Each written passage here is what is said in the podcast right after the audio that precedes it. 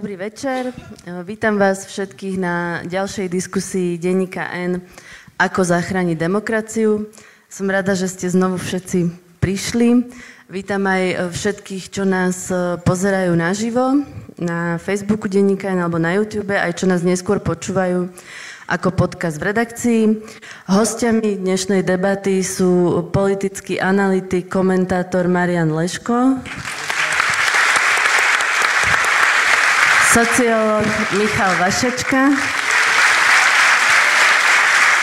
šéf-redaktor denníka N Matúš Kostolný a novinár, spisovateľ Martin Milan Šimečko.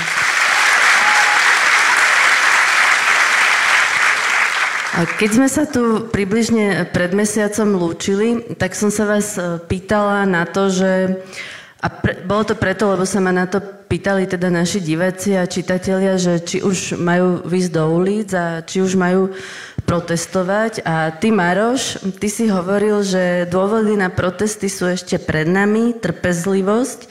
Náš čas príde, keď to bude naozaj potrebné, keď pôjde o niečo veľké a zásadné.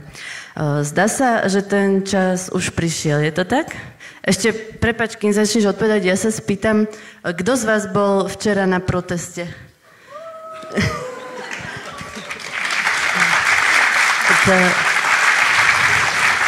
Zdá sa, že prišiel. Som rád, že sa opäť moje slova naplnili. Samozrejme, že všetci vieme, čo sme boli včera na proteste, čo sme tu, aj my, čo tu sedíme vpredu s nejakým divným riadením osudu.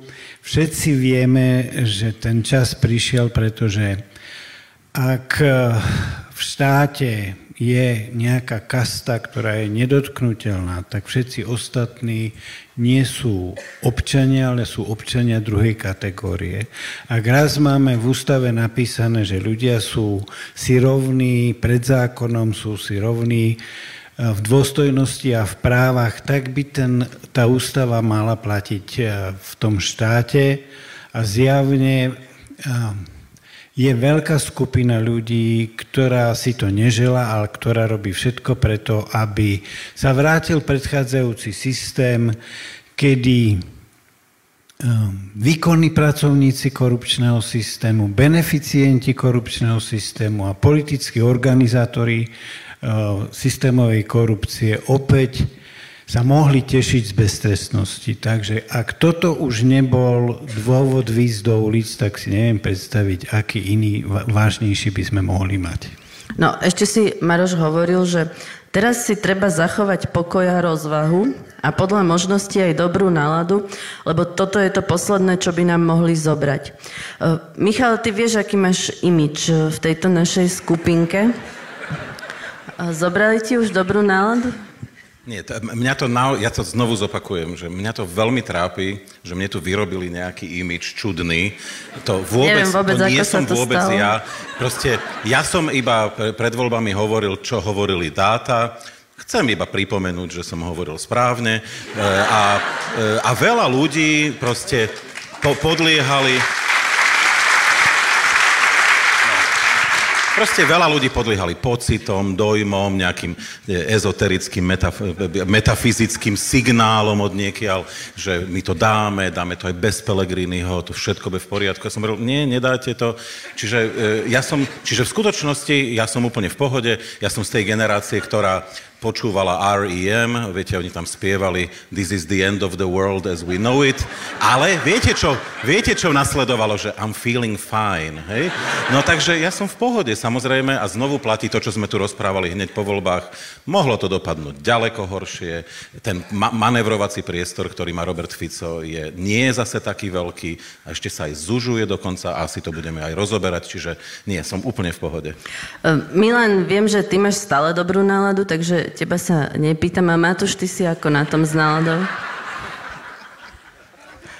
Ja som veľmi optimisticky naladený a mám sa veľmi dobre, čiže e, rozumiem e, takým pochmúrnym myšlienkám, ktoré prišli po voľbách. Ja som bol, myslím, že pripravený na to, že to tak môže byť, takže nezaskočilo ma to a ne, nepadol som hlboko do čiernej jamy.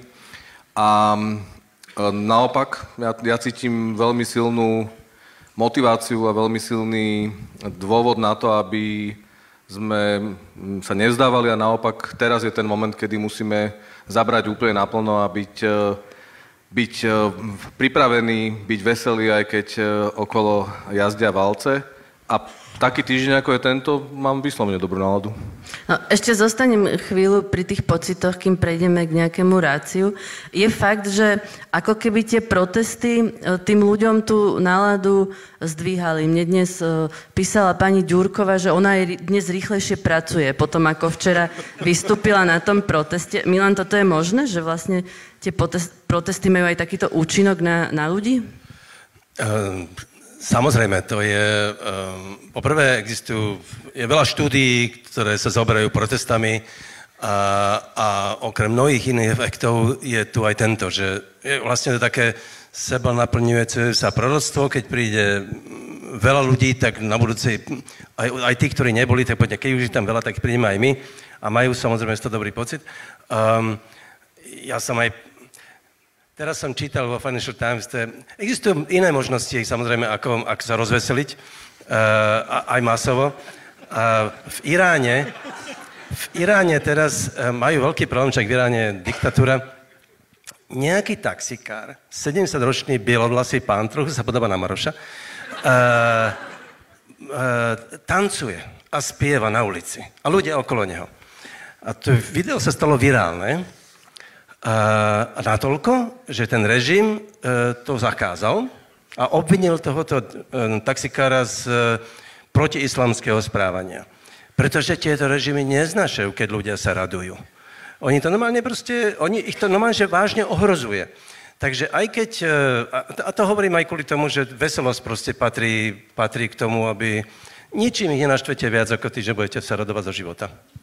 A ja ešte poviem, že ono to plní proste veľmi významnú psychoterapeutickú funkciu, lebo prídete tam e, celý nešťastný, frustrovaný z toho, čo sa deje, na takú demonstráciu a odchádzate po dvoch hodinách v podstate šťastný. Niečo ako naše Ni- debaty. Áno, ni- nikto sa vlastne tomu ani nemôže čudovať. Mňa teraz napadlo, viete, že lebo ľudia zvonku mnohí, ktorí pochopili, že čo sa na Slovensku deje, tak oni, oni sami povedali, že ale vy musíte protestovať proti tomu. Mne to moja polská kolegyňa minulý týždeň hovorila, sme robili rozhovor a ona pozerala sa na fotku Roberta Fica z 39. na Sumračnej a povedala, že Michał, on przecież vygląda jak Al Capone.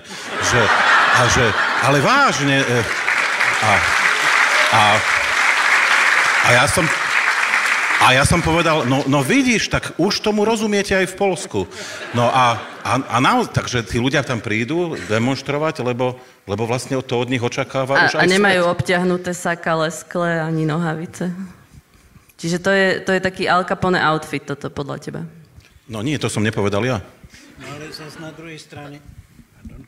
Zas na druhej strane, keď sa pozriete na ten obrázok, tak aj sakom pán premiér ohrozuje okolie, pretože ten gombík je napätý tak, že každý, kto ide oproti, je v ťažkom ohrození života. No,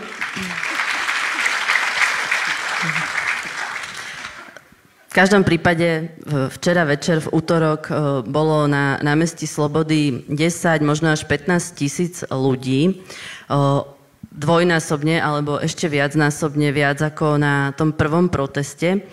Čo nám ten počet ľudí uh, hovorí o tom, aká je nálada v spoločnosti, alebo ako významný je to počet ľudí?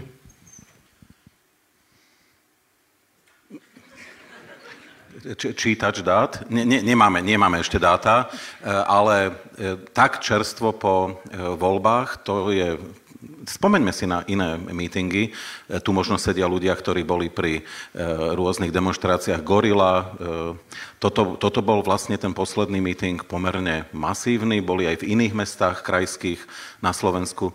No jednoducho tá, ten počet ľudí, ktorí sú frustrovaní, pretože čakali niečo iné a tá krajina aj bola čiastočne tehotná tým, je tak veľký, je to tak kritická masa ľudí, že, že samozrejme, že tú frustráciu si, si musia prísť nejakým spôsobom spôsobom vybiť, navyše veľmi slušným spôsobom, treba povedať. Keby tá druhá strana bola frustrovaná, tak to vyzerá trošku ináč.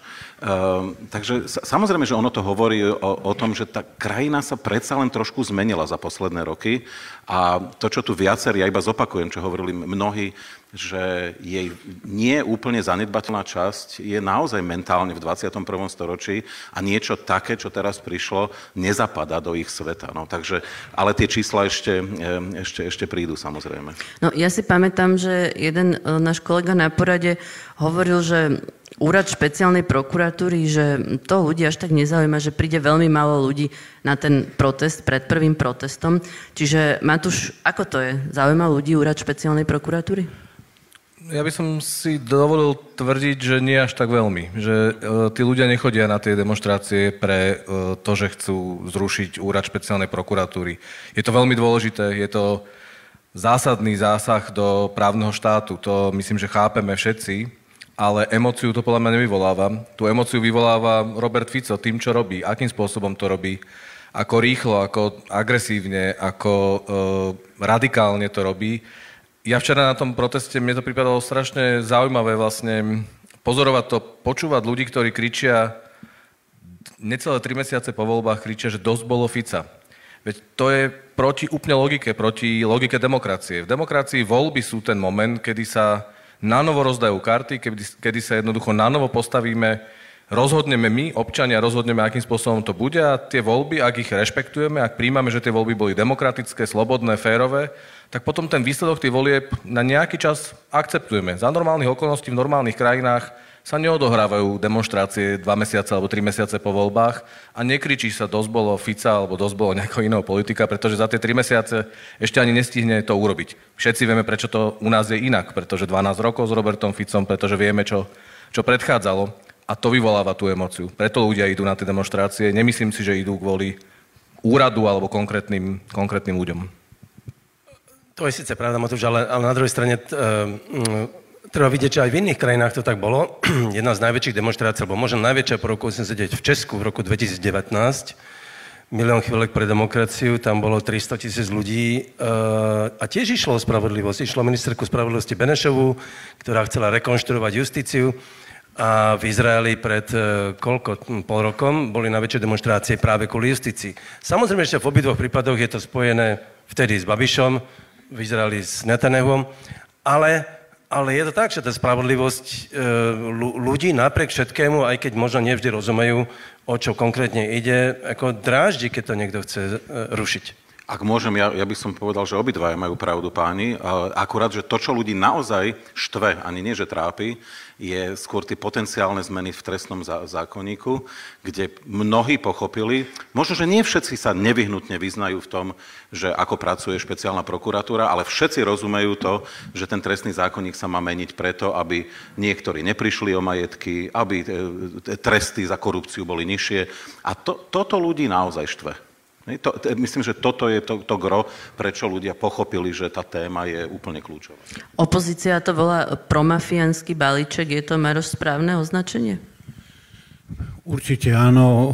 Všetci vieme, že Česi si svojho času postavili Národné divadlo pod heslom Národ sobie, tak teraz sa dejú veci na Slovensku pod heslom Mafia sebe.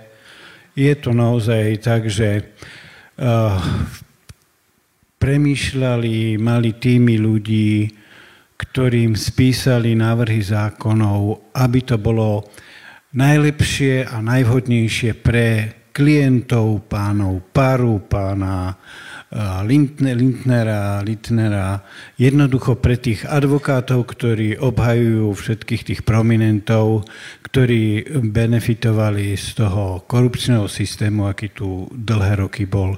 Takže Dávajú to sami sebe, ale zároveň to dávajú celej mafii, nie iba tej bielogolierikovicej, ale aj tej najhrubšej s tými bičimi šiami, s tými reťazami na krku, pretože keď e, si mafia pomáha, tak pomáha celej mafii. Takže je to, jednoducho vyzerá to tak, ako keby e, biele goliere a hrubá zločinecká mafia e, konali v spojenectve a vo vzájomnom porozumení. Tú emociu môže vyvolávať aj tak, že to všetko vlastne má prejsť v skrátenom legislatívnom konaní. Milan, čo je toto vlastne za politickú akciu, celý tento balíček a, a prečo sa tak strašne ponáhľajú? No, tak pre všetkým preto, lebo um, samozrejme, že Fico a celá jeho teda garnitúra podľa mňa uvažujú tak, že pretlačiť čo najskôr, nech sa teda deje vola Božia, proste oni to, oni to, oni to prevalcujú. Že tá, to premyšľanie je také, že keď sa im to podarí, tak e, v zásade spoliehajú na to, že už nikto to nezmení naspäť, aj keby dokonca niekedy prehrali vo voľbách, už, už, už sa to nestane, už sa to nevráti naspäť, alebo ak áno, dovtedy už potom budú ich zločiny premlčané, veď na tom pracujú. Že to je jednoduchá úvaha, preto to robia tak rýchlo. Um, ale ja keď sa na to pozerám, tak ja stále premyšľam, že aj, aj Mečer mal svoje amnestie, toto je, to je pravda. Urobil to proste, lebo mu to dostal príležitosť, pretože mal chvíľku prezidentské pravomoci a urobil to jedným ťahom, jedným ťahom pera. Fico túto možnosť nemá. To znamená, že on tie amnestie, to nie je nič iné ako amnestia pre svojich a, a, a aj svojich zločincov, aj budúcich. Um, on nemá túto možnosť a preto vlastne musí ten systém zrušiť, celý ten justičný systém, najmä cez tú špeciálnu prokuratúru. A v tomto prípade, keď e, to porovnávam s tým mečerizmom, tak ja mám pocit, že to, je, že to ideme ďalej, že ideme do normalizácie, že to je systém, lebo v normalizácii to bolo tak, že, že e, tá garnitúra, ktorá prišla po okupácii, e, pomerne rýchlo, tiež trvalo to nejaký čas, ale komunisti boli takí pomalší, tak fakticky ten systém celý premenili vnútorne. A toto je to, čo, čo, čo sme svedkami, je v podstate pokus o vnútornú okupáciu Slovenska, tak ako bola v 68. vonkajšia, ktorá potom samozrejme sa premiela na tú vnútornú s pomocou Rusov. Um, toto je vnútorná okupácia. Um, mne to... Neviem, či... Premýšľame tým, že... Neviem, či viete, že že, že tá okupácia mala mm, krycí názov Dunaj, tedajšia mm, rúská okupácia. Podľa mňa aj toto mi pripomína akože normálnu operáciu. To je operácia, a teraz som premýšľal, že aký krycí názov by to mohol, čo si myslíte, aký, aký krycí názov mohol vymyslieť Fico? Ja si myslím, že nám ho prezradil. E, nedávno, keď, e, keďže ide o špeciálnu prokuratúru a Daniela Lipšica, keď ho prirovnal k tomu, k tej rybe, čo sa vytrela proste a tam tých e, prokurátorov tam e, namnožila, že to je operácia Losos.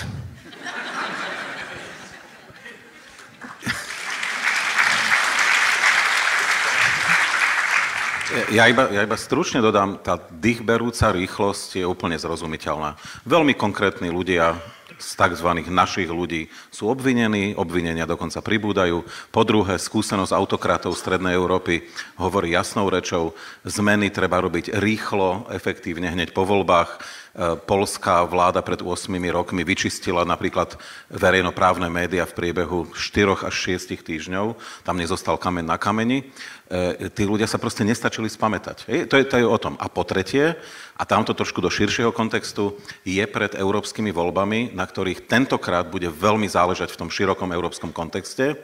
A Európska komisia a Brusel, ten mysteriózny Brusel, nebude dramaticky teraz kritizovať e, nikoho až do tých volieb. To je proste okno príležitosti, window of opportunity a Fico to veľmi dobre vie a porozumel to. No, Hej, ale... Čiže on vie, že na jar sa to končí, lebo jednoducho ten konsenzus, ktorý teraz treba nastoliť v rámci Európskej únie, je ďaleko vážnejší ako pomery v nejakej malej krajine EÚ. No, ale Maroš správne e, povedal to, že my síce hovoríme hlavne o tých prípadoch tých verejných činiteľov, ktoré súvisia s politikou, lebo teda od nich asi v prvom rade očakávame, že nebudú zlodeji, nebudú skorumpovaní a podobne, ale vlastne tá amnestia sa dotkne všetkých, vlastne aj tých úplne, že nechcem povedať, že obyčajných, ale možno aj tých najťažších zločincov, ktorých prípady tam sú a nemajú s politikou nič spoločné. Môže toto doraziť k tomu rurálnemu voličovi? Ale prečo sa obraciaš na mňa, Monika? No tak Prepač, viem, že sem chodia ľudia, ktorí vlastne chodia len preto, aby počuli, ako ty povieš slovo rurálny. A rurálny. Už vlastne môžu odísť domov. Rozumiem. Tak ja, ja naozaj neviem, že či to dorazí aj do Ortuťovej, Sliepkoviec a Pakostova, ale, ale uh, mnohí, mnohí tieto témy nevnímajú tomto zmysle tá nedôvera je tak veľká, o ktorej my tu vždy hovoríme, že oni, na, mnohí ľudia si myslia, že všetci politici sú rovnakí, toto sú iba také, také nejaké hry. Jednoducho je za tým istý typ nevoľníckej mentality, kde sme v predklone pred politikmi, ale zároveň si ich vôbec nevážime, a dokonca nimi pohrdáme. Úplne tam chýba to porozumenie, že to sú manažery, ktorých sme si zvolili, keď nám nebudú vyhovovať, o 4 roky ich zmeníme. To sú proste bicišpáni. Takto sa k tomu bohužiaľ pristupuje. Uh, No ale ja myslím, že ono to tam dorazí cez iné témy. E, to iba tak naznačím, ja nie som ekonóm, ale viete, deficit 6,5%. E, iba pripomeniem, že Grécko v tých najhorších časoch, časoch malo 5,9. Sice strašný dlh, ale 5,9. Takže tu sa môžu začať úplne samočinne, bez nejakých veľkých politických rozhodnutí, technokratické procedúry, ktoré budú pokutovať túto krajinu. A to už sa, to už sa dozvedia aj ľudia, ľudia v tých naj, naj, by som povedal, najhlbšie usadených dedinách, v tých hlbokých dolinách. Myslíš rurálne oblasti, áno. Ja len k tomu jednu poznámku. Priznám sa, že som v tomto ohľade dosť skeptický. Pretože ja to vidím tak, že na Slovensku už dávno neprebieha verejná debata o realite, ale hádame sa tu o interpretáciu reality. A bohužiaľ musím povedať, že my v tých interpretačných sporoch a zápasoch nejako zvlášť nevyhrávame. A to som povedal veľmi mierne. 44% ľudí na Slovensku si myslí, že Lučanský bol zavraždený. 60% ľudí na Slovensku si myslí, že Zuzana Čaputová je americká agentka. A 57% e, ľudí si myslí, že rozsudok v prípade Jana a Martiny vznikol pod nátlakom médií. Všetko sú to totálne, absolútne bludy ale s prepačením houby je nám to platné, keď tomu toľkí ľudia veria. A ak e, majú sklony veriť takým hlúpostiam, prečo by neuverili o jednu, a dve a tri ďalšie hlúposti navyše? Áno, keď hovoríme o tom, že uh, ako to vnímajú ľudia, v tomto máte samozrejme pravdu. Sú, tak aj, aj ja občas idem na dedinu Slovensku a viem, uh, ako tam vyzerá. Ale ale zoberme si to ešte z iného pohľadu. Akože to čo, to, čo teraz oni robia, je v skutočnosti amnestia aj pre zločincov a je to trochu ako keď Putin pustil uh, z väzenia 10 tisíce zločincov, aby vyšli bojovať na Ukrajinu a tí, ktorí tam nepadli, sa potom vrátili do tých ruských dejín a tam začali zabíjať ľudí, lebo sú to zločinci. Uh, Fico pustí na slobodu zločincov reálne, alebo, alebo nedovolí, aby boli odsudení. A tí zločinci budú chodiť po tých dedinách, oni budú proste lúpiť a kradnúť. Uh, a to už tí ľudia môžu začať cítiť, že niečo nie je v poriadku. Toto poprvé. Po druhé, uh, to čo, to, čo oni vlastne robí, táto garnitúra, a to nebola ideológia. To je, uh, keďže majú jeden plán, a to je vlastne z, urobiť amnestiu sebe, amnestujú vlastne zločincov anzich, ako takých. A to sa netýka iba uh, mafiánov. Oni, keď si, oni uvoľnili v podstate úzu tej lúze, ktorú, ktorú si oni sami vyrobili, aby ich zvolila. To zase oni tú lúzu vytvorili. Tá lúza ich zvolila. Teraz tá lúza, oni hovoria tej lúze, poďte spoločne, ideme škodiť. Ideme, to, čo urobili teraz s tým zákonom, o, e, respektíve tými e, trestami za ničenie prírody, keď môžeš zabiť 17 vírov skalných beztrestne, lebo A do 35 tisíc... Hm? A bude to priestupok a bude to len priestupok, oni hovoria ľuďom, môžete ničiť prírodu, môžete zabíjať zvieratá, môžete rúbať, páliť, môžete kradnúť, vy ste naša lúza. Uh, no, ja si nie som celkom istý, že keď tá lúza dostane tento, tieto možnosti, či to tým ľuďom zase sa bude až tak páčiť. Um, lebo to bude zjavné, že, to, že oni dostali tieto Fico im priamo, celá vláda im hovorí, máte voľné pole. Barbari sa dostali z brán, pred brán sa dostali do mesta, môžu vraždiť, páliť, lúpiť. No, či to tá celá tá spoločnosť proste napriek tomu, že volila aj tohoto Fica, či sa im to pá- bude páčiť si, ja nie som celkom istý. Ja mám iba technickú poznámku, pretože to aj ten opakovaný vtip s rurálnym, rurálnymi oblastiami, aj teraz e, zaznala tá informácia, že či to dojde až do, až do poslednej uh, dediny. Uh, nemilme si to, že to je problém rurálnych oblastí Slovenska. My máme aj tu v Bratislave veľmi podobný ten problém dosť rurálnych oblastí v Bratislave, presne tak. Čiže nie je to tak, že by to bolo jasne rozdelené, že je časť Slovenska, ktorá, má, ktorá je úplne v poriadku a časť Slovenska, ktorá má ktorá má nejaký zásadný problém. Myslím, že je to kompletne celoslovenský problém. Niekde trocha viac, niekde trocha menej, ale problém je to všade. No, teraz dokonca riaditeľ NAKA vydal pokyn, že ak ide vyšetrovateľ proti niekomu zasahovať, má mu to hlásiť a má mať podpis vedúceho. Toto je aké opatrenie, Mároš?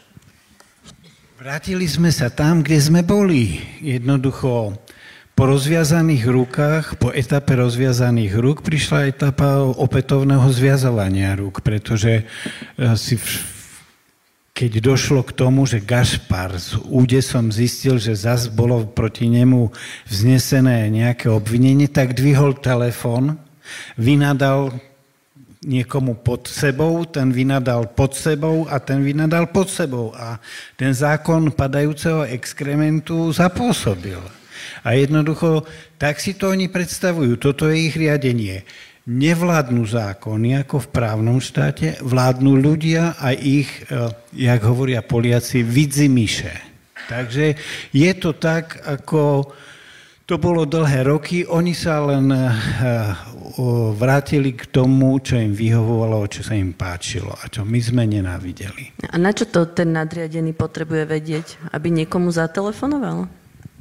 A už, už len to, že sa niečo deje bez ich súhlasu a bez ich vedomia, oni to považujú za škandál, za niečo, čo je nepripustné, čo tak my tu vládneme a my o tom nevieme. Veď to je pre nich niečo ako úplne absurdné, niečo, čo si nevedia predstaviť, že nejaký vyšetrovateľ nám ide hovoriť, že on je procesne nezávislý. Keď ho stretnem, tak ho vlastnými rukami zaškrtím. No, pri vzniku špeciálnej prokuratúry stal Daniel Lipšic pred tými 20 rokmi. Teraz možno bude stať aj pri jej konci ako špeciálny prokurátor. Dialo by sa toto s touto inštitúciou, aj keby Lipšic nebol špeciálny prokurátor a bol by ním niekto iný? Matúš? Určite by sa to dialo. Daniel Lipšic je v tomto iba vybraný terč, lebo to dobre znie, môžu hovoriť, že je politik a že je zaujatý je to absolútne falošné. E, špeciálna prokuratúra prekáža preto, že rieši zločiny, najväčšie zločiny a medzi nimi aj zločiny politických a obchodných priateľov Roberta Fica, preto to chcú zastaviť. Či by tam bol Daniel Lipšic alebo hoci kto iný, stále by to bol problém. No, ten plán koalície bol, aby trestný zákon nadobudol účinnosť už 1. januára a aby úrad špeciálnej prokuratúry zanikol 15. januára. Opozícia sa ale spojila a tak naťahuje rokovanie parlamentu, že teraz sa vlastne tie časové údaje nedajú odhadnúť. Nie je zrejme, e, kedy to bude. Aj vlastne dnes sme sa dozvedeli v stredu, že e, predradili vlastne rozpočet e, pre tieto zákony. Za toto si tá opozícia zaslúži pochvalu, Maroš? To za to, že kladie odpor, si samozrejme zaslúži pochvalu, ale treba povedať, že oni pritom nič osobne neriskujú. Kto osobne riskuje, tak to sú vyšetrovatelia, to sú prokurátori, pretože vyšetrovatelia sú v konečnom dôsledku pod eh, petou a pod čižmou toho vyskakovacieho čertíka, ktorý je momentálne ministrom vnútra. A generálny...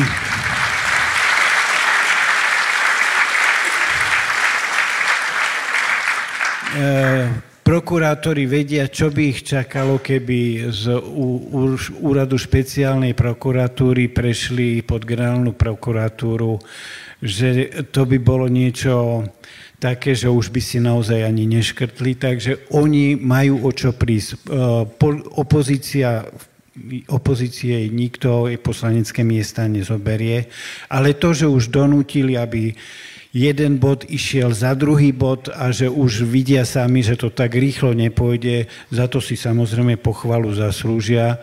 a zaslúžia si ju vtedy, ak budú klas odpor účinne, efektívne a s výsledkami. Takže k tomu im držím palce. No, ľudia...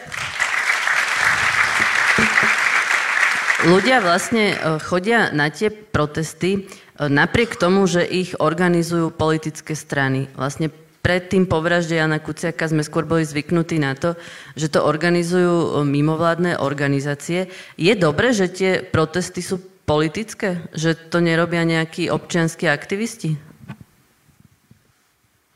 Um, áno, ja si myslím, že to je dobré. Um, poprvé treba povedať, že um, čítal som veľa štúdií o, o, o masových protestoch, ako, ako fungujú, uh, ako prebiehajú, aké ma, ako majú úspešnosť.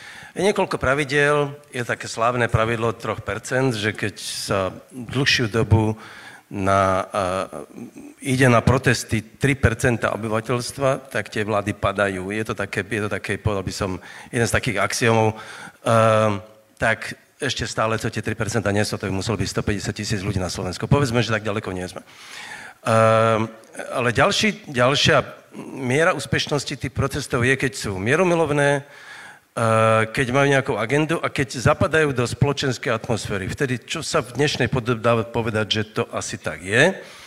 A v tomto prípade tí politici to, že to organizujú, zohrávajú rolu, pretože ich agenda je mm, uh, realizovateľná. Proste majú nejaký cieľ. Mm, ktoré, svetkami, ktoré som, ktorých, protestov, ktorí sme boli doteraz, boli často tie nepolitické vrátanie slušného Slovenska, o Gorilene nehovorím. Um, a ich problém bol v tom, že mm, oni síce vyvolali voľno protestov, ale keďže nemali sami žiadnu inú agendu než samotný protest a, a žiadali, ja neviem čo ono, ale nemali politický program, no tak potom sme tu dostali Matoviča. To je, to je problém proste týchto nepolitických protestov, lebo môžu vygenerovať niekoho, kto sa nejaví ako šťastná voľba. To, že politické strany sa dokázali mm, dať dokopy na tom námestí, je podľa mňa dôležitý faktor z niekoľkých dôvodov. Poprvé proste, keď vidí Fico, že, že samotní politici sú schopní to urobiť, tak je to úplne iná kakava, než to, než to, keď to urobia nejakí občanskí aktivisti. Po druhé, tým politikom to umožňuje si vlastne odskúšať nejaký typ spolupráce, ktorý by možno v parlamente nie je taký podstatný, ale keď vidíte proste to námestie, dokonca si myslím, aj keď aj Sulík povedal, že tak toľko tu ľudí ešte som nikdy nevidel po kope, tak aj pre neho to môže mať nejaký mm, priaznivý, povedal by som, okamih, kedy si povie, a tak toto je dobré, tá spolupráca má nejaký zmysel. Aj pre toho Majerského, ktorý tam asi pred takým davom ešte tiež nikdy nestal, to môže byť zaujímavý moment. A, a naozaj v tomto, ja dúfam, že by tá spolupráca môže, môže v tomto prípade spolupráca Nakoniec na protestoch... Nakoniec asi aj pre toho Šimečku to môže byť poučné. Čo povedala? Ty zase nepočuješ, čo hovorím.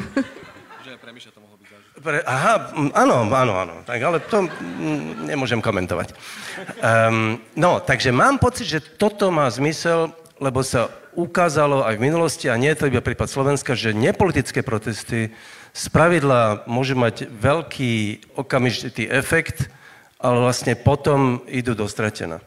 No a keby sa teraz e, pridali mimovládky, alebo vôbec je to, je to na mieste sa pridať k politickému protestu? Lebo viem si predstaviť, že keby organizoval občianský sektor taký protest, možno tam vedia vystúpiť aj tí prokurátori, alebo aj tí policajti, policajti možno nie, ale tí prokurátori možno, hej, na politický protest oni asi ísť nemôžu, lebo ich okamžite budú namietať pre zaujatosť. Áno, to, to je pravda, ale ja musím povedať, a v tomto úplne súhlasím s Milanom, Eh, ako teda naozaj veterán občianského sektora, že je dobré, že to robia eh, politické strany, pretože teraz robia presne to, čo majú robiť. Eh, vystihli momentum politické, priniesli ľudí na, na, na to námestie. Doteraz obrovské roky to organizoval ten občianský sektor a v podstate suploval častokrát prácu tých politických strán, lenže problém je, že ten e, občianský sektor sa profesionalizoval za posledné 3-10 ročia.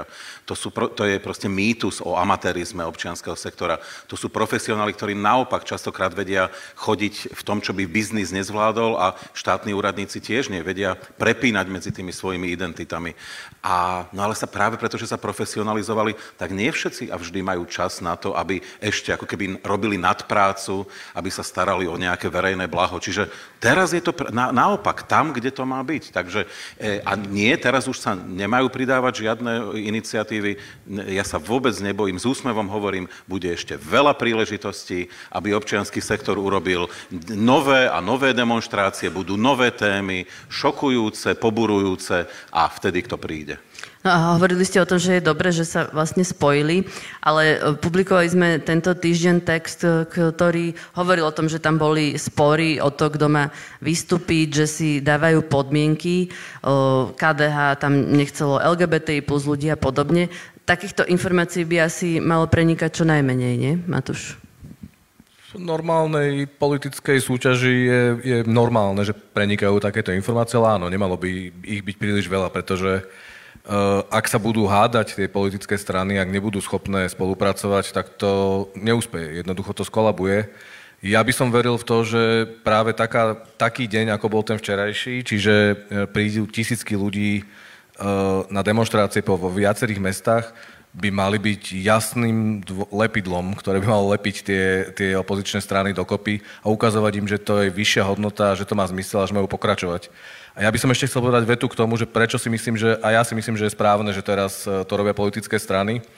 A podľa mňa tam zohráva dôležitú rolu aj čas. A máme naozaj, zopakujem to, tri mesiace po voľbách to je pred pár mesiacmi, pred pár týždňami ľudia povedali vo voľbách, komu chcú dať svoj hlas a komu chcú delegovať to, aby za nich robil politiku, aby ho zastupoval. Tak e, prečo by to mal robiť niekto iný, keď sme, keď sme si my, občania, zvolili týchto ľudí, aby robili politiku a tá politika sa robí v parlamente, ale v tomto momente aj na námestiach, na uliciach. Mne to príde úplne logické, že na začiatku volebného cyklu stále ešte nie sme sklamaní, nemali toľko príležitosti veci pokaziť, nepotrebujeme hľadať iných alternatívnych e, lídrov, ktorí by nám mali pomôcť v tom zápase, v tom zápase zachrániť demokraciu. Myslíte si, že s Robertom Ficom, e, Petrom Pelegrinim tieto protesty niečo robia? Maroš? Som presvedčený, že áno. Nech už je Robert Fico akokoľvek otrlý politik, počúvať ako 15 tisíc ľudí na námestí kričí Fico do basy, to ani jemu nerobí dobre, povedal by som. A pokiaľ ide o Pelegrínyho, Pelegrini môže byť z celej situácie najviac, najviac nešťastný, pretože on hral vždy tú rolu, som síce s Ficom, ale nie som ako on. Takže voľte ma aj tí, ktorí niečo máte proti Ficovi, ale nie ste celkom na opozícii, tak ja som taký pri priateľný pre všetkých, dievčatkov a chlapec pre všetkých. No ide o to,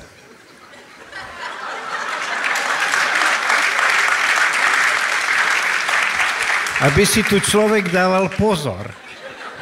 Ide o to, že on už tú hru ďalej nemôže hrať, pretože všetci vidia, že uh, keď sa niekto tak vy, vyslovene postaví za Fica a robí všetko to, čo Fico od neho chce, tak je celkom normálne a logické, že celé námestie e, skanduje podržtaška. A tomu určite príjemné nie je. No, ako dôležité je, aby tie protesty pokračovali alebo vydržali čo najdlhšie aj v kontexte tých prezidentských volieb. Michal? Mm, tak on, oni teraz e, zrejme ustanú, pretože sa blížia sviatky, to by mohlo byť dokonca kontraproduktívne. Po troch kráľoch sa to môže obnoviť, ale opäť to potrebuje impuls. E, po, po sviatkoch ľudia budú oddychnutí, budú mať niekde inde hlavy. Tak vieš, asi aj záleží, ak, ako bude rokovať ten parlament. No samozrejme, samozrejme, ale neviem si úplne predstaviť, že by počas sviatkov, počas tých takmer troch týždňov e, až po, až po teda troch kráľov, že by sa niečo mohlo diať. Možno sa mýlim, že niečo nás tak šokuje, že E, že, to vyprovokuje reakciu, ale to by bolo neštandardné a hovorím, môže to byť aj, aj kontraproduktívne, ale potom v januári a februári samozrejme, no tak bude, bude ostrá časť kampane pred prezidentskými voľbami a my, my budeme sa dozvedať veľmi zvláštne veci a ja si myslím, že tá kampaň bude mimoriadne špinavá a že to, čo sme tu už teda Marian naznačil, že to sa tam, to sa tam nejako Nič som prejaví. nenaznačoval, miesto prístažne vy... Bola to nešikovná formulácia a dištancujem sa od nej. No, ale tie, tie opozičné strany, vlastne Richard Sulík aj, aj Michal Šimečka, oni hovorili hlavne o Pelegrinim, ako keby nesmerovali to na Fica, čiže jemu to asi uh, škodí najviac, nie? Um, áno, a súhlasím s Marošom, že sa mu to nepríjemne počúvalo a mm, dám si pozor na jazyk, Maroš. Už to nedáš, už to neod, neodpáraš, čo si povedal. Um, Ma- Matovič um, ako našej len, skupinky, len, hej? uh, ešte...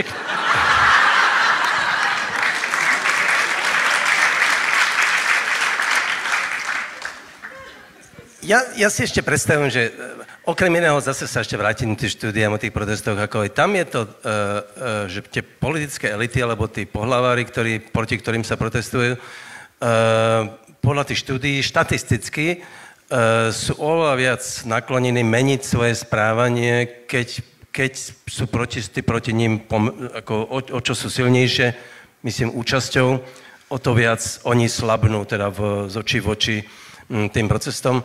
A ja keď si pam... Predstavím si chvíľku, že by ten Fico stal na tom úrade vlády a pozeral sa z okna na to námestie. Som si istý, že tam nebol, lebo ako uh, predpokladám, že to nechcel vidieť.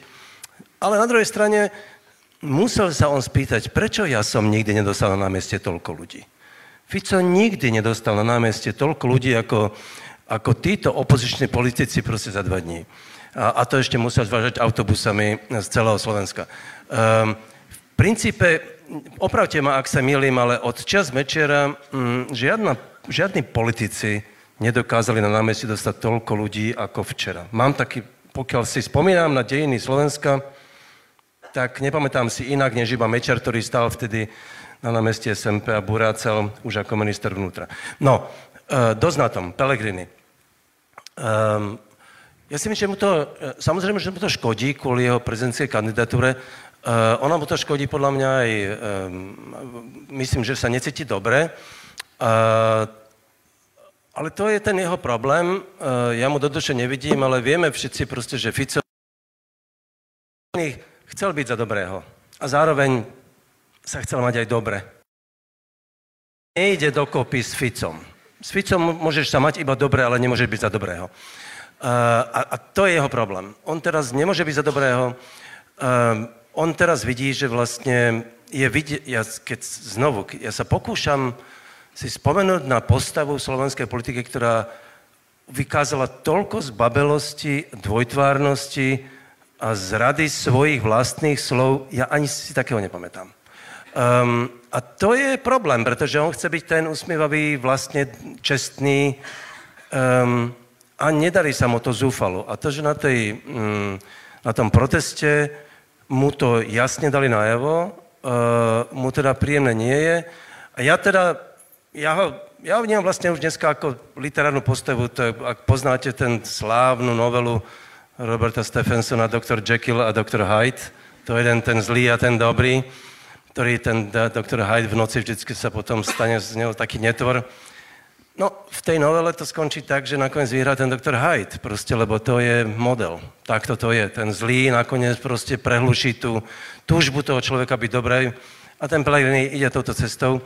A preto si ja myslím, že mm, preto je strašne dôležité, aby nevyhral tie voľby, aby dostalo to Slovensko naozaj správu o tom, že tento typ zbabelosti a dvojtvárnosti sa jednoducho nevypláca. A dúfam, že tento odkaz tá ulica tomu Pelegrinimu dala, ale teda nielen, nielen Pelegrinimu, ale celej krajine.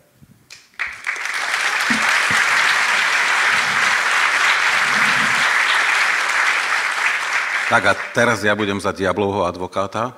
To, akože beriem to, ten argument Milanov, no len problém je, že cynická politika je o výsledkoch a rátajú sa iba výsledky. No a Peter Pellegrini je proste úspešný. Bol poslanec, podpredseda parlamentu, šéf parlamentu, bol minister, podpredseda vlády, predseda vlády. No a do vitríny chýba už iba posledná vec a to je ten prezident. No a to, to, takto, takto tento typ ľudí premyšľa o svete a jednoducho nad týmto sa vôbec oni nebudú zamýšľať. Pre Pelegriniho ale problém to, čo sa deje teraz, pretože celá kampaň e, január, február, marec bude o otázkach, ktoré sa budú týkať trestného zákonníka, bude e, špeciálnej prokuratúry a všetci ostatní protikandidáti e, vlastne sa zamerajú na toho, kto je najsilnejší kandidát, to znamená na Pelegriniho. Čiže on bude odrážať nie iba nejaké otázky a útoky, povedzme, pána Korčoka, ale zrejme aj ďalších, dokonca aj tých, ktorí, povedzme, by s ním v niečom mohli súhlasiť všetkých nie. Neviem si predstaviť, že Harabin bude vyčítať, že niečo urobil so, špeciálnym, so špeciálnou prokuratúrou. Myslíš víťaz volieb Harabin? No, môže sa stať to, že Fico vlastne pod tým tlakom to zrušenie špeciálnej prokuratúry posunie až po prezidentských voľbách? Matúš?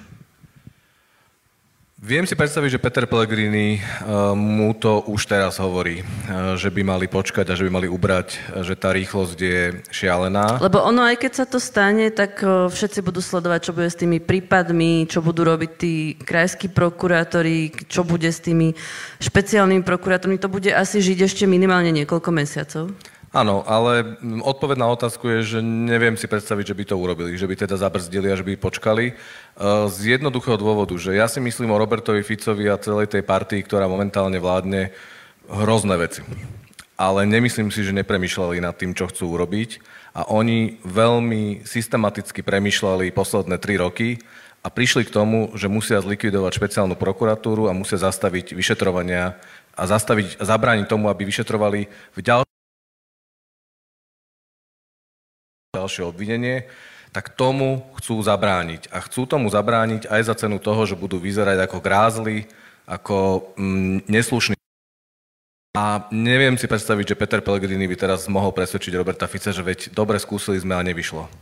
No, je fakt, že obmedzia vlastne tú debatu, že tam dajú nejaké limity aj na čas, aj na počty vystupujúcich. Uh, Maroš, toto čo povie o Pelegrinim? A kedy sa takéto niečo dialo v parlamente?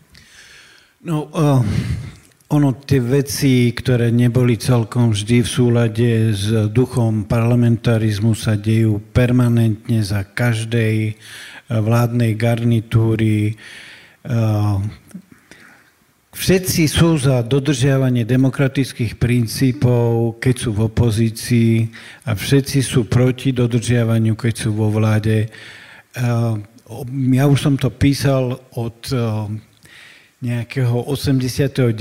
možno 300 krát, že čas na obmedzenie, keď chce niekto niečo naozaj v krajine zmeniť, tak musí obmedziť sám seba, keď vládne. Lebo z opozície sa k poriadku vládnu väčšinu nepodarí presvedčiť. Vládna väčšina sa musí obmedziť sama. Jednoducho tých prípadov, kedy sa jedna aj druhá strana dopustila neprávosti, zneužívala väčšinu, sú desiatky, ak nie stovky. Chvíľ krik, ale napokon všetci pôjdu v dennom poriadku. Usual. Tak sa to na Slovensku robí a tak sa to na Slovensku bude robiť. Že je to hnusná a odporná praktika, to je jasné, ale kým ne, nepríde nejaký osvietený výťaz, ktorý zmení pravidla tak, že sa sám obmedzí, tak to dovtedy bude takto pokračovať. No, videli sme posledný prieskum Fokusu, kde vlastne tie dáta hovoria, že momentálne v druhom kole by mal Pelegrini 60, Ivan Korčok 40, bolo to teda ešte pred tými protestmi, ale napriek tomu tie čísla sú dosť jasné, čiže Michal, je vôbec ešte šanca, že ten Pelegrini prehra? Ideš priživiť moju imič. Dobre, výborné. Nie, no, e, sú pred nami dlhé, dlhé, viac ako 3 mesiace, alebo 3 mesiace. E, stať sa môže všeličo, aj sa stane, prídu potenciálne kandidáti, ktorých dneska nikto nečaká, to iba teraz tak, že typnem si, poznajúc Igora Matoviča, myslím si, že by mohol rozmýšľať o kandidatúre. lebo teraz nedostáva veľký priestor. Ako kandidát by dostal pomerne neobmedzený priestor, vedel by ho využiť asi by sme sa veľmi zaujímavé veci aj dozvedeli. No, čiže to, to všetko zatrasie tým 60-40, ktoré hovoríš, ale áno, ak sa nezmení niečo zásadne, tak Pellegrini je vysoko pravdepodobné, že by mohol byť zvolený prezidentom. Áno. No dnes povedal uh, bývalý policajný prezident Štefan Hamran, že zvažuje uh, kandidatúru. A to aj preto, že teda Ivan Korčok nedostatočne uh, razantne komunikuje tie témy právneho štátu, ktoré teraz plnia námestia. Čo si vlastne o tejto kandidatúre myslíte? Ja keď som to počul, tak sa mi vybavil rok 2004. Všetci si pamätáme, ako to prebiehalo kandidovali Vladimír Mečiar, Ivan Gašparovič za jednu stranu e, Slovenska a kandidovali Kukan, e, Mikloško a Bútora za druhú stranu s tým, že sme Kukan s Bútorom alebo s Mikloškom a my si konečne budeme môcť vybrať a viete, ako to dopadlo. Takže v 2019 sme stali pred podobnou dilemou. Vďaka celkom bezprecedentnému rozhodnutiu pána Mistríka došlo k tomu, že sa... Obávam sa, že ak bude kandidovať pán Hamran, tak sa celkom pokojne môže stať, že si v apríli, v apríli, keď bude druhé kolo, budeme perfektne vyberať medzi pánom Pelegrínim a pánom Harabínom. Takže veľmi pekná perspektíva. Ale toto nechceli ľudia počuť, Marian. Ehm, nemusíš vždy všetky veci nepríjemné hovoriť iba sám. Podľa mňa samotný moment, že pán Hamran rozmýšľa nad tým, že chce kandidovať, ešte nie je taký problém, podľa mňa poprvé zatiaľ iba rozmýšľa, čiže ešte nepovedal, že naozaj kandidovať bude, tak e, stále ešte priestor na to, aby povedal, že naozaj rozmýšľal. Po druhé... Po dru...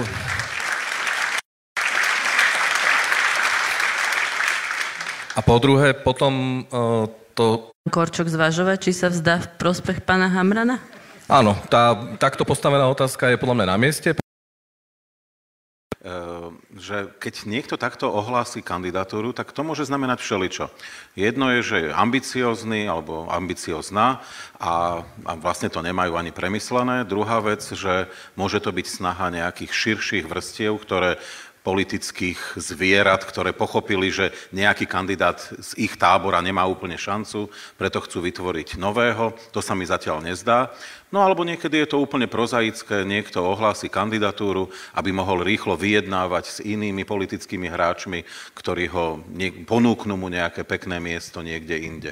E, to sa tak proste robí, že je fakt, zvyšujete že pán svoje Hamran šance. zrejme cíti nejakú podporu po tom, e, čo sa mu stalo, ale teda kandidatúru zvažuje aj Miriam Lexman z KDH a ona hovorí, že teda si musia v KDH zvážiť, že či e, pre nich stojí za to vydať tú energiu na to, aby konzervatívny volič mal v prvom kole svojho kandidáta, alebo radšej tú energiu nasmerujú niekde inde. Miriam Lexman by bola aká kandidátka, Michal? A viem, že ty ju aj poznáš. No áno, no veď práve nechcem o tom, lebo však my sa poznáme od roku 90. E, proste e, ona bola súčasťou e, vlastne ešte kresťanských skupín pred rokom 89. E, určite sa v mnohých veciach nezhodujeme, ale keď niekoho poznáte takto dlho ešte z mladosti, tak, tak máte proste slabosti, takže nechcete hovoriť nič zlé. Ja si myslím, že by to mali v KDH dobre premyslieť. Nemyslím si, že je to dobrý ťah teraz stavať kandidáta KDH.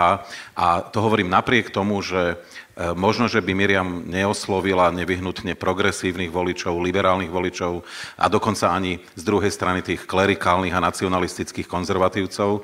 E, oslovila by tých umiernených konzervatívcov, len tých na Slovensku zase toľko nie je. Čiže e, neviem, že či do tohto by mali investovať svoj čas. A, to napr- a hovorím to napriek tomu, a to je posledné, čo poviem k tejto téme, že nezabúdajte, že Miriam Lexman je naozaj prvej desiatke ľudí, ktorí sú na zozname či, Čínskej ľudovej republiky ako tie najnebezpečnejšie osoby pre Peking, pretože ona... Zo Slovenska. A ona jediná zo Slovenska. Hej? A to je proste zoznam európskych politikov, ktorí sa snažia nejakým spôsobom e, usmerniť Čínu napríklad v téme ľudských práv, e, v téme, ako je, ako je tá genocída Ujgurov. Čiže ona robí veci, ktoré my na Slovensku ani nevnímame, ale v európskom kontexte oni sú veľmi, veľmi dôležité. No len to na Slovensku nemusí stačiť. Čiže ja osobne by som do toho na jej mieste nešiel. Ja by som to chcel vnímať ako no, emant vývojovú záležitosť KDH, pretože KDH, myslím, že vo všetkých prezidentských voľbách malo svojho kandidáta. Uh, boli to všetko muži uh, a za každým získali veľmi nízke percentá. Uh, čiže dobre, otázka je, že či je to fér od tej strany urobiť to práve Miriam Lexman, aby tiež teda dopadla s veľmi nízkymi percentami, ale považujem za nejaký stupeň Plus, že to vôbec že zvažujú, že by to bola žena ako kandidátka, pretože pamätáme si, že pri kandidatúrach predošlých ženských kandidátiek, pani Vašariová, pani Radičová a pani Čaputová, predstavitelia KDH mali problém podporiť e, tieto kandidátky, pretože tam ten, ten moment, že to je žena, zohrával, e, zohrával nejakú rolu. Tak ak sme sa aspoň, teda ak sa KDH aspoň v tomto posunulo, tak e, myslím si, že to je fajn. No ale keď si Michal spomínal tú Čínu, tak vlastne Robert Fico sa tento týždeň stretol s námestníkom ministerstva zahraničných vecí Číny, lebo sa chystá aj na návštevu Číny. A napísal, že máme s Čínou rovnaký názor na nemožnosť riešenia konfliktu na Ukrajine vojenskou cestou, podporujeme zmysluplné mierové plány, ktoré nebudú fantasmagóriami a že bude dodržiavať a rešpektovať politiku jednej Číny, zaslúži si rešpekt a nemieni z pozície malej krajiny plnej porušovania základných ľudských práv a defektov demokracie rozdávať akékoľvek múdrosti a lekcie. Milan, toto, čo znamená toto stanovisko? Je to strašná hamba. Um, um, poprvé, ako, to znovu, um, to je vyjadrenie špeciálne teda aj o tej politike jednej Číny a aj samozrejme jeho názor na Ukrajiny, kde sa Slovensko pod vedením Roberta Fica dostáva do ako hlbokého sporu s Českou republikou, našimi najbližšími historickými partnermi, bo česká politika je úplne, ale že úplne iná. Aj voči Číne, aj voči Ukrajine. A to je, e, ani ne, ne, ne, v histórii nebolo od rozdelenia Československa tak dramatické štiepenie v geopolitických názoroch, ktoré nás úplne nám odťahujú proste do iného priestoru, samozrejme k Viktorovi Orbánovi, lebo ten má veľmi, ten má fakticky identický názor, ako má Robert Fico. Uh, uh, Robert Fico to robí, je mi jedno, čo si naozaj myslí, on to robí podľa môjho názoru proste preto, lebo uh, je možné, že naozaj štátna kasa bude taká prázdna, že bude potrebať požičky a tá Čína mu ich dá. Jednoducho mu ich dá, oveľa radšej, než mu vydá Svetová banka alebo niekto iný, lebo tí by chceli podmienky. Prečinu bude stačiť podmienka, keď Fico bude hovoriť, že podporuje politiku jednej činy. To je proste barter za... Uh, je to špinavý barter, ale je to proste za peniaze s tým, že bude proste Číne uh, poklonkovať. Iná vec je, a tu asi nie som celkom istý, že či Fico napriek tomu, že hovorí, aká sa malá krajina, či predsa len sa nepredsunie. Sme naozaj taká malá krajina, že si nesem celkom istý, či preto v Čínu sme natoľko zaujímaví, uh, aby, aby vyšli v ústrety. Tam mám o, o tom isté pochybnosti. Viem, že Orbán s Čínou toto robí a Čína mu tie peniaze požičiava. Či to urobí aj kvôli Slovensku, je to naozaj malá krajina. Či to nie je úplne jednoduchšie, že Robert Fico si predstavuje, že keby sme boli v Číne, ako by sme vyriešili tie protesty, ako by som vyriešil tú špeciálnu prokuratúru, a vlastne to je taký akože sen.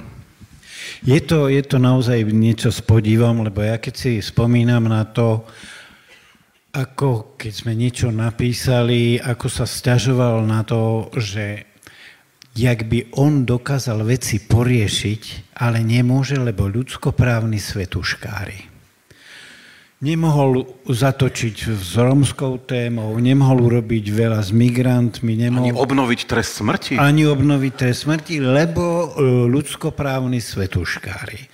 A teraz naraz je z Roberta Fica najväčší obhajca a strážca ľudských práv, jaký, jakého tu na Slovensku máme. Pretože on má pocit, že sa porušujú ľudské práva, keď traja ľudia, ktorí boli nejakým spôsobom e, zle pertraktovaní e, štátnou mocou, boli ústavným súdom podporení na základe troch prípadov robí záver, že Slovensko je krajina, jak si to hovorila, kde sa masovo porušujú ľudské práva. Defekty demokracie sú tu. De- a defekty demokracie. Ja už sa neviem dočkať, kedy nám zas bude nadávať do ľudskoprávnych svetuškárov. No, bola by škoda, keby sme sa v tejto diskusii aspoň jednou vetou neopýtali na Andrea Danka, Presne toto som čakala, že stačí povedať to meno a vás to pobaví. Uh, tak uh, on vlastne chcel od Pelegriniho, aby mu už dnes v stredu oznámil, či bude kandidovať. Uh, stretli sa v SNS aj, aj s Harabinom, ale Andrej Danko rozpráva, že najlepším prezidentom by bol Robert Fico. To prečo hovorí? Má na to politický a má na to osobný dôvod. Politický dôvod je, že Danko si myslí, že keď odíde Fico, odíde dominantná postava slovenskej politiky a jemu sa otvorí veľký priestor.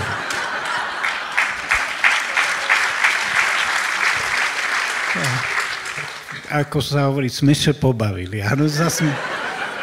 Druhý ten e, rozmer tu má taký osobný. Najviac ty si sa pobavil, vidím. Druhý osobný rozmer to má taký, že... Úplne si ma vyviedla z koncertu. Že on nemá Pelegriniho, ale strašne nemá Pelegriniho rád. A bude robiť všetko preto, aby pri každej príležitosti mu dával frčky do nosa, kopančeky, okopával členky. Jednoducho, on ho neznášal, keď bol Pelegrini premiér, lebo stále mu hovoril, pre mňa Pelegrini nie je partner, môjim jediným partnerom je Fico.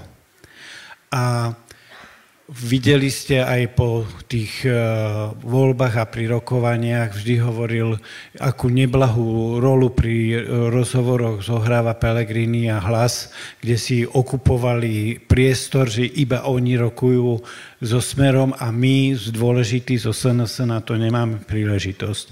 Takže druhý dôvod je osobný a on urobí všetko preto, aby Pelegrini nejakým spôsobom stiažil situáciu. A, a, máš, a, a, a čo ak mu vadí Pelegriniho charakter? Ja by som tomu rozumel. Toto je hľadisko, ktoré som naozaj nezohľadňoval.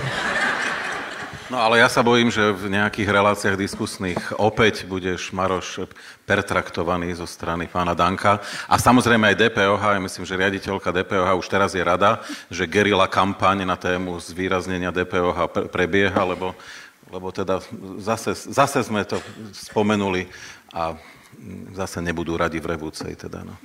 no, ako v tejto súvislosti, čo sa deje, ako valcujú ten právny štát, vnímate ľudí ako Tomáš Drucker alebo Rado Baťo, ktorí sú na ministerstve školstva a vlastne nijak neprotestujú ani proti tým úľavám mafii, ani proti zrušeniu špeciálnej prokuratúry. Ako sa s tým vysporadujú, Milan?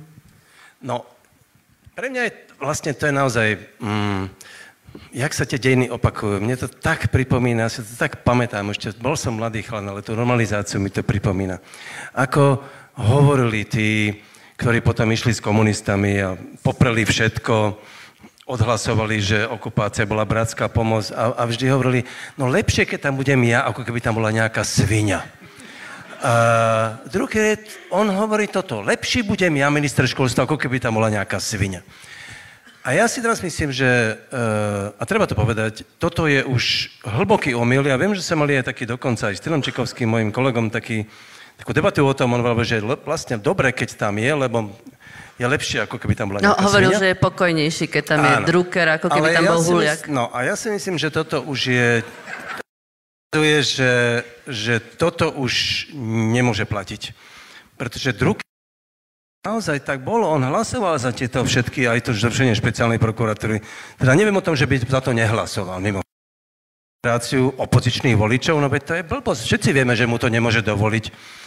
Uh, Drucker uh, by mohol urobiť to, že by sa vzdal svojej funkcie, išiel by naspäť do parlamentu aj s pani Dolinkovou a túto koalíciu by rozložil. Stačí tým, že bude ministrom školstva, nech by bol akokoľvek dobrý, akože nebude. Ten problém je tejto hamby, ktorá sa tu opakuje. Súd, to je taký nebetičný nezmysel. Predsa súdy môžu rozhodovať len vtedy, ak dostanú na stôl žaloby. Ak na stôl žaloby nedostanú, tak súdy nemôžu o ničom rozhodnúť. Tam, kde nie je žalobca, nie je ani súdca. To vie už každé malé dieťa. A tým pádom, keď rozbijú, čo funguje, čo má výsledky, čo sme e, pred pár rokmi ani netušili, že je niečo také možné, aby sa toto na Slovensku stalo. Ak toto rozbijú, tak sa to už nikdy nezopakuje a to je vlastne celý zámer toho, čo robia. Ukázalo sa tiež, že Pellegrini blokuje vypísanie voľby ústavného sudcu. Na ústavnom súde je voľné miesto, predseda parlamentu by to mal robiť bezodkladne. On povedal, že veď má niekoľko mesiacov a moderátor teatry sa, myslím si, že Andrea Danka pýtal, že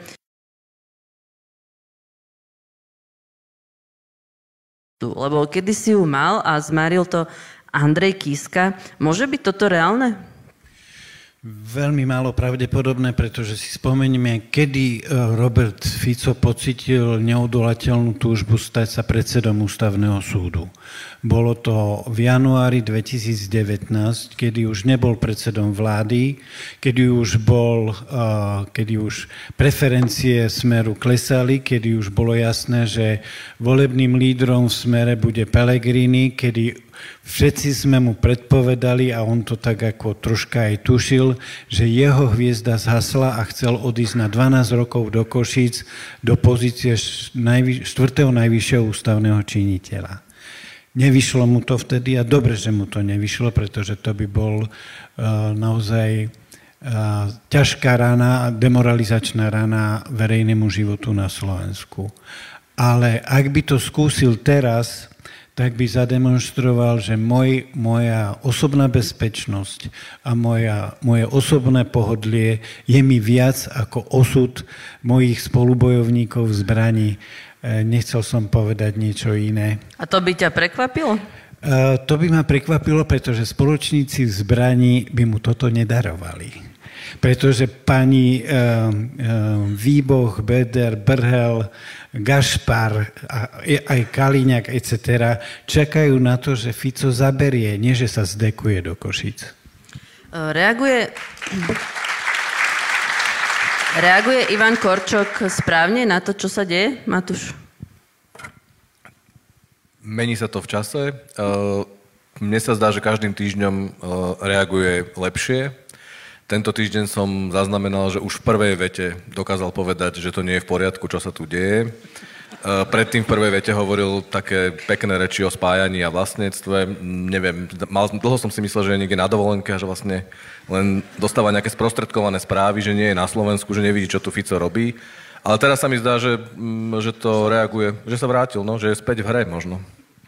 No, on teraz e, v jednom rozhovore na Markíze povedal, že vníma ako svoju slabinu to, že je vnímaný ako salónny.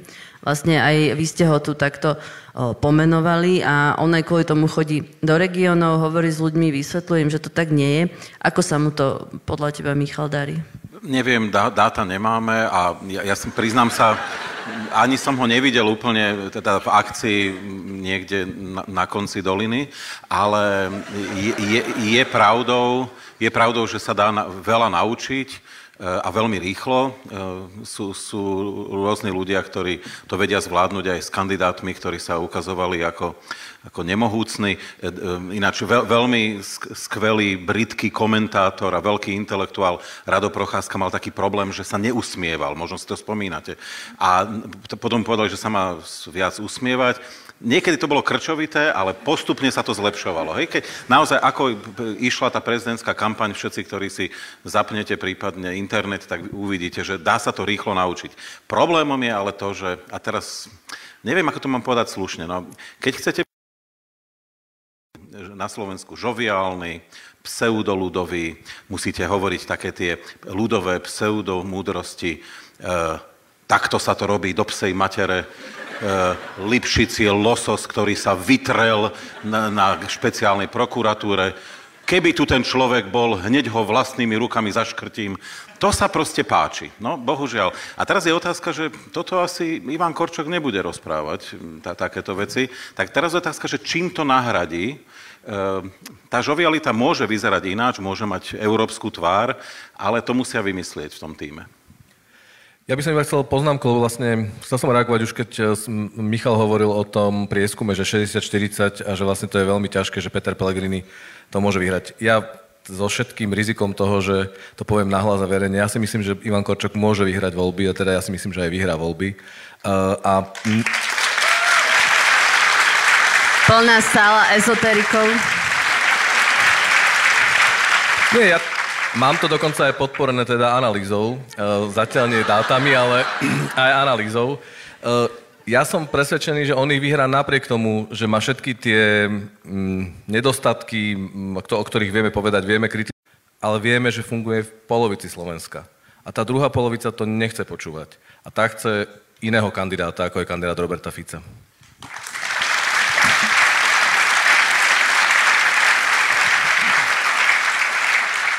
Ale minimálne platí, a však teda nepoviem nič, čo by politici nezažili, že ide aj o to, že čo pijete a že... A proste ne, nemôžete hovoriť, že pijete kurvoazie a talisker a Aberfeldy. Proste v pive musíte utopiť zelenú a potom, potom ste kompatibilní, no.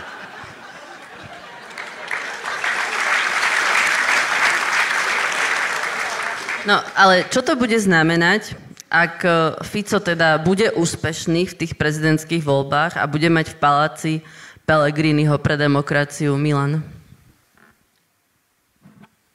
Keď bude Fico úspešný, že Pelegrini vyhrá. Tak to myslíš? No, no. Tak poznáme to, bude to polský model, um, keď takisto vtedajšia, teda Kačinského vládna strana mala svojho nominanta Andreja Dudu a ten vyhral prezidentské voľby a kruh sa uzavrel. A akože už to teda nebude nejaký, to, to, to už bude obruč, taká železná. Ale znovu, zase polský príklad ukazuje, že to nie je mm, nič, čo sa nedá zvrátiť. Ale viem si predstaviť, že v takom prípade by e, nastala situácia, ktorá už bola nepokrytá, lebo máš vlastne všetky inštitúcie už pod palcom. Um, bola by to tá ako situácia, ako, v, ako viete, ako to je v tej Orvelovej zvieracej farme, keď zvieratá sa vzburili proti ľuďom a najprv boli všetci rovné, všetky rovné štvornohé a potom prišli ošípané a začali chodiť po dvoch a mm, začali hlásať slogan, že všetci sme si rov... všetky zvieratá sú si rovné, ale niektoré sú si rovnejšie. Odtiaľ pochádza ten známy výrok, um, ktorý všetci používame, ale to je z Orwellovej zvieracej farmy. Um, tak toto by bolo toto, presne to. Tak niektoré ošípané by boli rovnejšie no, proti ľuďom. No, inak som rada, že si tu, lebo ty si bol na Ukrajine, šoferoval si sanitku a vlastne nestúpil si na mínu, ani e, ťa netrafila žiadna raketa. Čo si sa, napísal si o tom teda inak aj, aj výborný text, čo si sa ty tam dozvedel o tej vojne?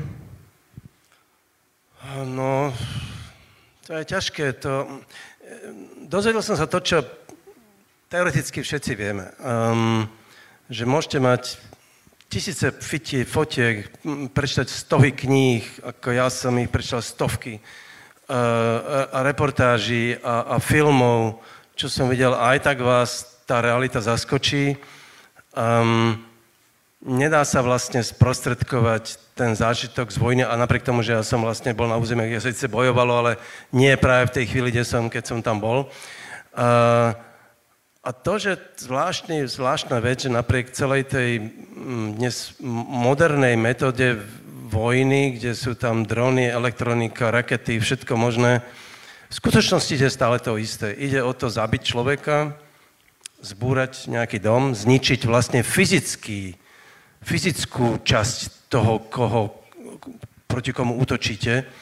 To znamená predovšetkým ľudí a potom samozrejme aj domovy že to tam vidíte na, vlast, akože vidíte na vlastné oči a A aj, vás, aj tak vás to zaskočí, jak je to vlastne brutálne a primitívne. Napriek všetkým moderným technológiám. Uh, ale obávam sa, že to je niečo, čo sa ťažko dá sprostredkovať, to by ste tam museli ísť. A preto tam tí ľudia nechodia. Ja viem, prečo tam nejde Fico na tú Ukrajinu. Proste nie je tam preto, lebo keby tam išiel, tak by to videl. A aj, aj takého cynika, ako, ako je on, by to muselo zasiahnuť. A preto tam nikde nepôjde. No, je pred Vianocami, to je aj obdobie rôznych ankiet a bilancovania. Tak uh, skúsme si povedať, že kto je pre vás osobnosť roka a čo je pre vás udalosť roka? Michal, kľudne začni. Osobnosť. E, ja mám, ja mám takú zvláštnu úchylku, že ja mám e, rád rôzne heroické príbehy a veľmi rád ich študujem dopodrobná. A pre mňa osobnosťou roka je 25-ročná žena z jedného kibucu v Izraeli, Inbal Lieberman z Nir Av, e, ktorá mala na starosti teda bezpečnosť v tom kibuce a keď pochopila, že Hamas útočí, tak rýchlo rozdala zbrane, e, povedala, kto má kde stáť. No a to je jediný kibuc, ktorý sa ubránil. Hej, na čele s 25-ročnou mladou ženou bez nejakých závažných skúseností. Ja to považujem za ohromne hrdinský príbeh a, a ma to zasiahlo veľmi. Takže to je taká pre mňa osobnosť roka. Ale teraz e, idem, teraz neviem, že či ťa... Je pre mňa aj ty si osobnosť roka. Uh,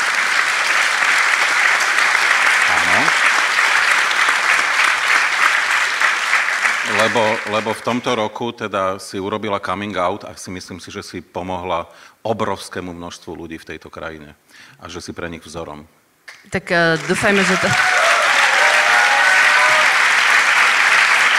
A udalosť roka? To je aj udalosť, hej? Nie, nie, udalosť, nie. Aha, tak e, že, ešte udalosť... Pre mňa možno, ale pre teba neviem. Nie, dobre, tak e, ešte udalosť a nepovedia všetci, a že potom ešte udalosti Môžeme, dáme? kľudne, tak, poďme, jak, tak. ako povieš. Maroš. Ja už mám možnosti výberu zúžené, lebo už som to napísal do ankety pre Enko. Ja som... Ale tá ešte nevyšla, tak môžeš. Môžem, áno. Ja som tam navrhol inováciu, že dať kolektívnu osobnosť roka a tou kolektívnou osobnosťou roka sú pre mňa tí siedmi vyšetrovateľi NAKA, ktorí sú dva roky prenasledovaní ťažkým spôsobom za to, že robia svoju prácu, ktorí e, s takým osobným nasadením e, a s takou e, krivdou sa musia vyrovnávať, že ich zavreli doma do domáceho väzenia, obmedzili im plat na štvrtinu, ale čiste a iba len preto, lebo si skvele robili svoju prácu. Keby sme takéto osobnosti mali viac, Slovensko by bola krásna, bezpečná krajina.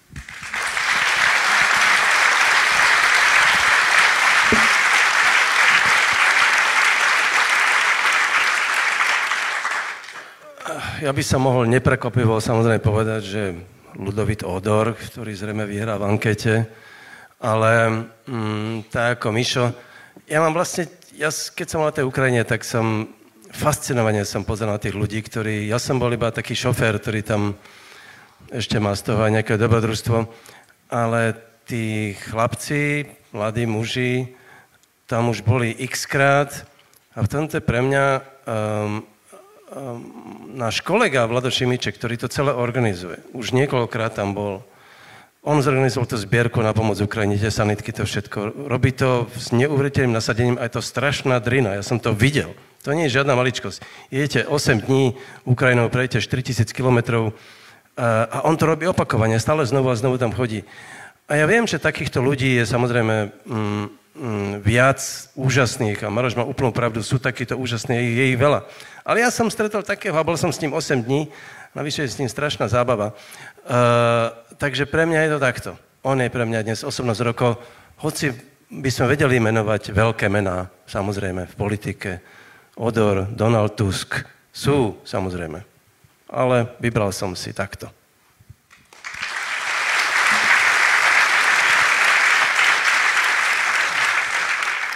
Mne ste to už Ježiš, chcel som povedať, že vystrelali, ale to... Mne ste to už e, minuli, čiže ja som mal pripravené, že osobnosťou sú pre mňa všetci tí, ktorí sa nezlakli a postavili sa proti tomu, čo sa tu teraz deje aj po voľbách, ale už pred voľbami presne tí siedmi policajti, ale aj ľudia na prokuratúre, ľudia na ochrane životného prostredia, na inšpekcii životného prostredia, e, ľudia, ľudia z kultúry, ktorí sa postavili a povedali, že takýmto spôsobom sa kultúra nemá robiť. Takže to je, a ja mám tento kolektívny pocit, že tu Ukázalo sa nám, že tu máme osobnosti, na ktorých, o ktoré sa môžeme oprieť, o ktoré, na ktoré sa môžeme spolahnuť. A potom z politiky je to ľudový Dodor, ktorý podľa mňa za ten pol rok s obmedzenými právomocami ukázal, že sa dá politika robiť aj inak. Že to nemusí byť iba škrtenie a kričanie a vrieskanie. A celá tá vláda v krátkom období priniesla pokoj a stabilitu to je presne to, čo hovoria dnešní politici, že oni chcú robiť, ale nejak im to nikdy nevychádza. No, Michal, čo teda je tá udalosť? Čo teda je tá udalosť pre teba? Udalosť, no tak je ich veľa, niektoré sú negatívne. Najteplejší rok od č- č- začiatku merania, no nič, nič moc. Hej, akože musím povedať, že keď si čítam, že ešte aj tí najhorší z pesimistov nečakali, že to môže ísť tak rýchlo, tak mňa to teda nenaplňa nejakou, ako, nejakým obrovským optimizmom do budúcna. E, ja mám tiež takú slabosť na, možno na Arménov a na Arménsko a teraz, keď som bol v Štrasburgu, tak sme vlastne s viacerými kolegami, kolegyňami rozprávali o tom, že na pozadí toho, čo sa deje, Ukrajina, Izrael, že proste prebehla etnická čistka v Náhornom Karabachu, v Arcaku a Nikto si to už vlastne ani nevšimol. Niečo úplne bezprecedentné. Tí ľudia tam žili ešte v čase, kedy Arménsko pri, prijalo ako prvá krajina na svete kresťanstvo. Zrazu sú všetci preč. A my už vlastne ani pred desiatimi rokmi by sme o tom hovorili a dnes nehovoríme. Čiže to je iba obraz toho, čo sa deje. A jedno pozitívne, e, mne sa páči vývoj v firme nemenovanej, ktorá vyrába chat GPT, že že vlastne konečne niekto s tým AI zatiahol aspoň trochu ručnú brzdu, alebo aspoň sa snažil zatiahnuť ručnú brzdu, pretože to, čo sa tam deje, ja mám pocit, že my budeme veľmi skoro svetkami proste nového zrodenia, nový genezis a, a to ne, nemusí byť úplne všetko v poriadku, že tam sa zatiahla ručná brzda, že pozor, zastavte ten vývoj, musíme o tom chvíľu diskutovať, že čo sa to tu vlastne deje. No a to ma naplnilo optimizmom do budúcna, že ešte sa všetci nezbláznili, e, pretože ja na rozdiel od konšpirátorov, ktorí majú pocit, že niekto veľmi konkrétny riadi tento svet, ja mám práve presne opačnú obavu, že, že nikto to neriadi a, a to je dosť desivé teda.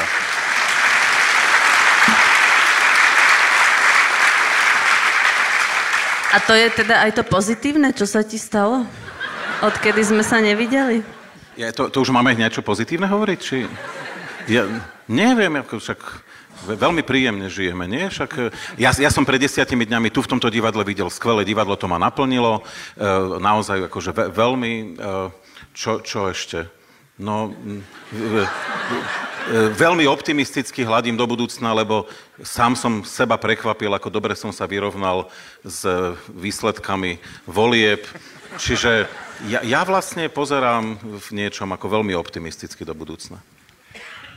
Hovoríme, že čo nás potešilo, hej, teraz už sme není pri udalosti, ale pri... No, povedz aj udalosť, keď Nie, nie, nie, no, udalosti už, všetci vieme, aké sú udalosti.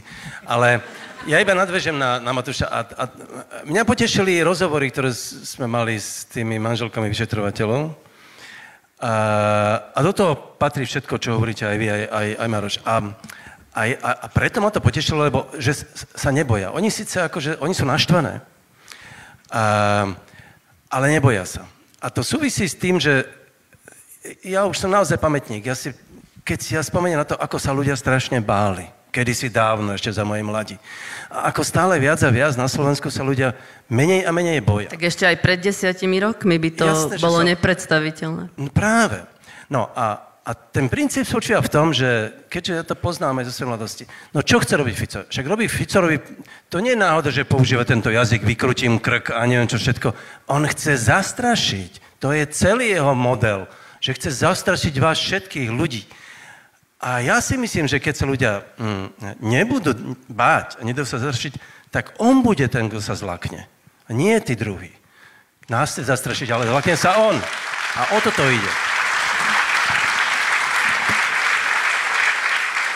Ja mám veľmi jednoduchú pozitívnu udalosť, teda takú obyčajnú, ale o to pre mňa vlastne neuvedomil som si to v posledných dňoch. Dnes sme boli na obede a prišiel pán k nášmu stolu, kde sme s kolegami obedovali. Veľmi slušne bolo vidno, že nechce vstúpiť do debaty, iba sa e, priklonil a povedal, že e, prajem dobrú chuť denníku N a držím vám palce. Včera som mal veľmi podobný zážitok. E, sú ľudia, ktorí veľmi slušne, bez toho, že by vstúpili do osobnej zóny, e, majú potrebu povedať, e, že sú s nami. A pre nás to je veľmi dôležité, pretože... A ty toľko... asi nechodíš MHD.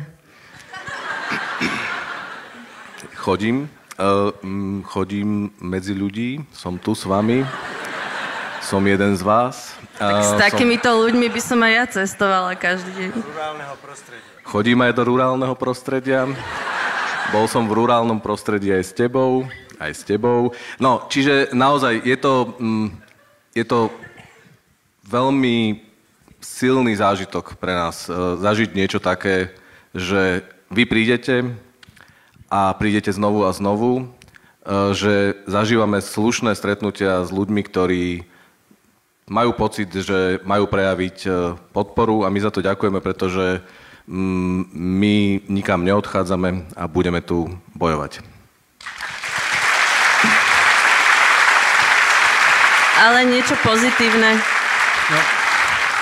Maťko to povedal tak pekne, že ja to môžem už len pokaziť, ale naozaj si veľmi vážim to, že keď si napríklad študenti prečítajú to, čo povedal docent a, a dekan ich fakulty, že sa im otvorí nôž vo vrecku a môžu zareagovať na to a zareagujú tak, že ho vlastne tým pádom usvedčia a z toho, že vôbec nie je dobrý právnik a pritom je dekan právnickej fakulty. Už zareagovali, presne. Že keď rozprávajú politici tie svoje nezmysly o tom, že e, treba zrušiť úrad špeciálnej prokuratúry, lebo toto je hlavný orgán, ktorý porušuje ľudské práva na Slovensku, tak sa postaví e, rada prokurátorov, tak e, príjmu e, stanovisko špeciálnej prokuratúry, že sa bránime už nielen ako individua, ako jednotlivci, ale sa bránime aj inštitucionálne. A toto je niečo, čo na Slovensku dlho nebolo a ja by som si želal, aby takých tých inštitucionálnych sebaobrán na Slovensku bolo čoraz viac, jen houšť a väčší kvapky.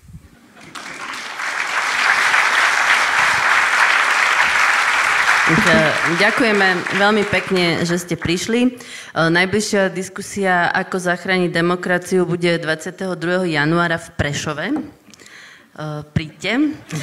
A e, uvidíme sa určite aj vo februári, nielen na tejto, ale už asi aj na debatách, ktoré sa budú týkať prezidentských volieb. To boli Marian Leško,